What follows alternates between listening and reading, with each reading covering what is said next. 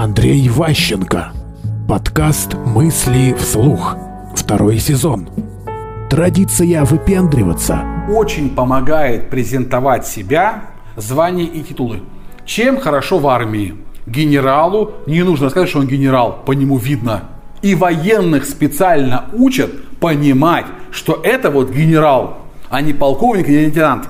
И поэтому в армии презентация не нужна, она как бы на тебе все время одета. В гражданской жизни такого не бывает. Мы сейчас все одеваемся в похожих магазинах, примерно похожим образом выглядим, и часто миллионер, ну, скромно одет, как бы ему не понятно, что он миллионер.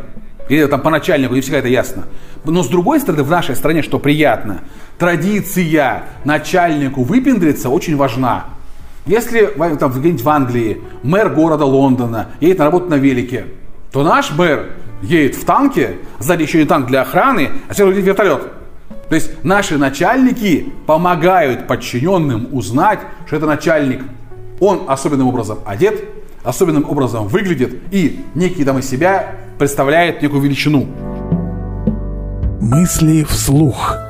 Слушайте новые выпуски и ищите аудиокниги Андрея Ващенко на Литресе.